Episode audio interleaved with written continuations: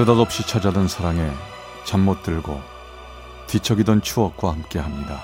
라디오 사랑극장 어느 날 사랑이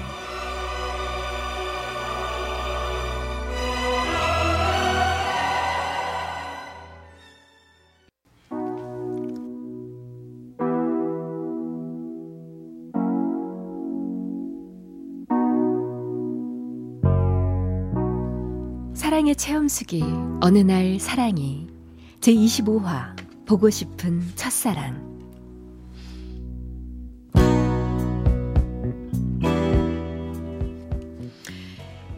그녀를 처음 만난 건 1992년도 3월 어느 날이었습니다.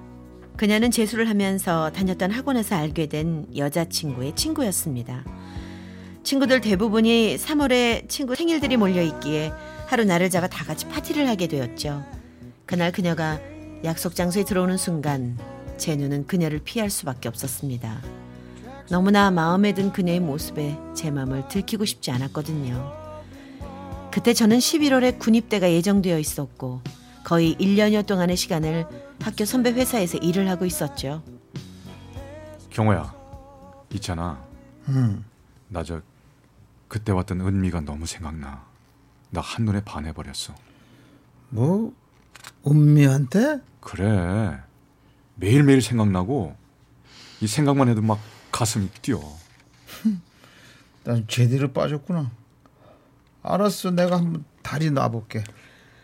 저는 제일 친한 친구 경호의 도움으로 일단은 은미의 친구들과 함께하는 매일매일의 데이트가 시작되었습니다.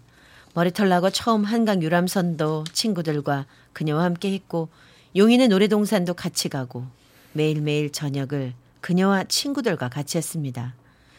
하지만 그녀를 데려다 주는 시간만이 유일하게 우리 둘이 함께 하는 시간이었죠. 그녀의 집은 서초동이었고 전 논현동이었기에 거리상으로는 그리 멀지 않았거든요.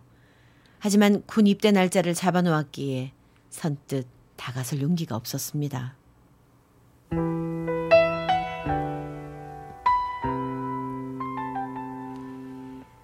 그때는 삐삐도 없던 시절이라 둘만의 연락을 할 수 있는 방법은 일반 전화밖에 없었습니다. 그래서 은미와 저는 둘만의 약속을 하였습니다. 전화벨이 두 번 울린 후 끊고 다시 전화를 걸면 저라는 약속을 했지요. 그렇게 저는 매일 저녁 그녀를 집에 데려다 주고 집에 오면 매일같이 또 전화를 했습니다. 오빠 잘 들어갔어요? 오늘도 고마워요. 어, 은미야 내가 저 뭐야 음치고 박치인데 내 은미를 위해서 노래 한 곡 불러줄까? 노래요? 네 불러줘요. 그저 잘 한번 들어봐. 음. 그대 고운 목소리에 내 마음 흔들리고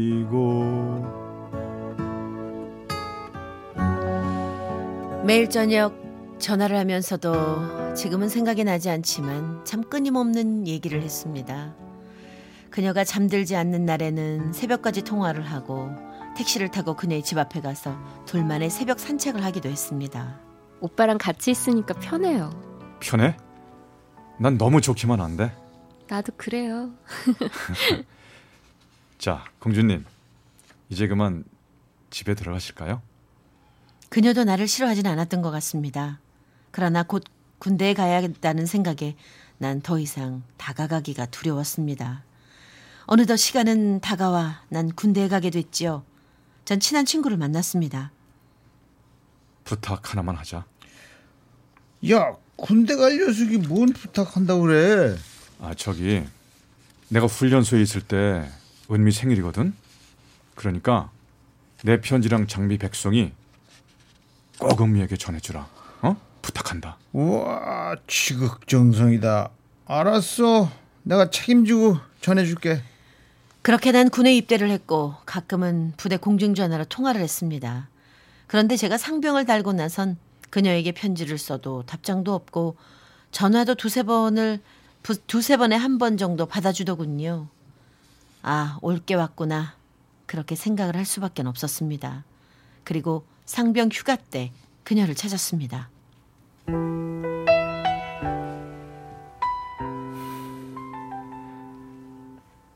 잘 지냈니? 네. 오빠는 군 생활 잘하고 있죠? 그래. 덕분에 잘해. 오빠, 아무래도 말해야 할 것 같아요. 저, 저, 사귀는 사람이 생겼어요. 그래? 뭐 그, 그럴 거라 생각은 했었어. 그리고 다시 연락 마세요. 마음 흔들릴 것 같아요. 잘 쉬다가 복귀하세요. 그럼 전 이만 가볼게요. 전 친구들과 밤새 술을 마시고 그녀를 찾아달라고 떼를 쓰며 그렇게 며칠을 보냈습니다. 그리고 휴가를 마치고 복귀한 저는 마지막 편지를 보냈습니다. 행복하게 잘 살아. 그리고 마음은 아프지만 열심히 군 생활하고 제대하는 날 건강히 잘 다녀왔다고 연락할 테니까 전화 한번 받아주라. 그것이 마지막이었습니다. 제대 후 짧은 전화 통화를 한 게 다였고 전 사회 초년생으로 다 잊고 열심히 사회 생활을 하고 있었습니다. 그러던 5월 어느 날 새벽 3시쯤에 전화가 울리더군요. 갑자기 가슴이 뛰기 시작했습니다.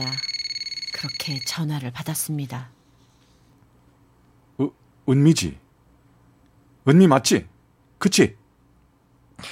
맞아요. 어? 야 은미야 너 지금 어디야? 어? 술 마셨니?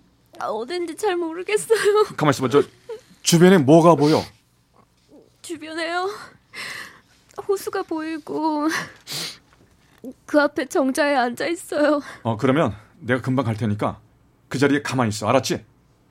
그곳은 제가 군대 가기 전 회사 근처일 거라는 직감이 들었습니다. 난 택시를 타고 그녀에게 달려갔죠. 5월이지만 호수의 새벽은 많이 추웠습니다. 급히 나오느라 든든히 입지 못한 저였지만 아무 말 없이 잠바를 벗어 그녀의 어깨 위에 올려주었습니다. 미안해 오빠. 너무 화가 나고 무서웠는데 그 순간 생각나는 전화번호가 오빠 집 전화번호밖에 없었어. 아 그래 괜찮아 잘했어 근데 무슨 일이야 오빠 이 반지 보이지? 커플링 반지거든. 어제 예비 시댁 어른들께 인사를 갔는데 시아버지 될 분이 치마를 입고 왔다고 나보고 천박해 보인다고 결혼 허락을 안 하겠대. 우습지? 그런 게 어딨어 내가 사귀던 그 남자는 아버지 말을 따를 수밖에 없다면서 시간을 갖자고 그러더라고. 그래서 너무 화가 나서 될 대로 되라 하는 마음으로 친구한테 소개팅 부탁해서 소개팅도 했는데 정말 너무 속상해. 은미야 어, 미안해 오빠. 오빠한테 나 이러면 안 되는 건데 괜찮아 나 정말 사귀던 그 사람하고 헤어질 거야. 그래 일단은 집에 가자 너무 늦었어 새벽 하늘이 밝아질 무렵 저는 그녀를 집에 데려다 주었고 그녀를 행복하게 해주리라는 다짐과 함께 그녀의 집 앞에서 그녀와 첫 키스를 했습니다. 그렇게 그녀와의 만남은 시작되었죠. 영화도 보고 술도 마시고 데이트를 즐기던 어느 날 갑자기 그녀의 연락이 두절이 됐습니다. 저는 혹시 하는 불안한 느낌 때문에 견디기 힘들었습니다. 정말 피가 마르는 고통이었습니다. 여보세요? 여보세요? 은민이? 너 은미 맞지? 어 오빠 아니 무슨 일 있어? 왜 그렇게 연락이 안 된 거야? 오빠 미안해. 아니 미, 미안하다니 혹- 혹시 그 일이야? 나 결혼 날짜 잡았어. 그 남자가 울며 불며 매달리기에 결국 허락했어. 오빠, 전 가슴이 내려앉으면서 고함이라도 치고 싶었지만 숨조차 쉴 수가 없었습니다. 어디서 언제 결혼해? 멀리서라도 내 웨딩드레스 입은 모습 보고 행복을 빌어줄게. 고마운데 오빠. 그럴 수 없어. 미안해. 알려줄 수 없어. 정말 미안해. 내가 내가 정말 오빠한테 잘못만 한 것 같아. 상처만 주고. 정말 미안해. 괜찮아. 잘 살아.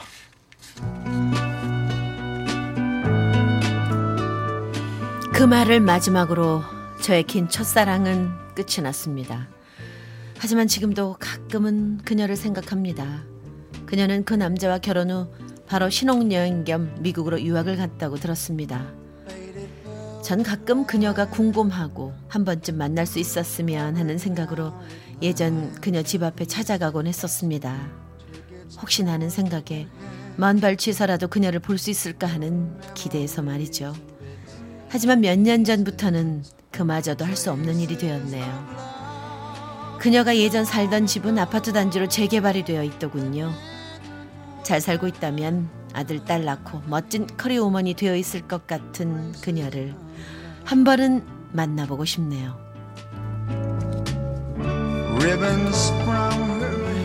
서울 노원구의 이모 씨가 보내주셨습니다. 어느 날 사랑이 제 25화 보고 싶은 첫사랑 편이었습니다.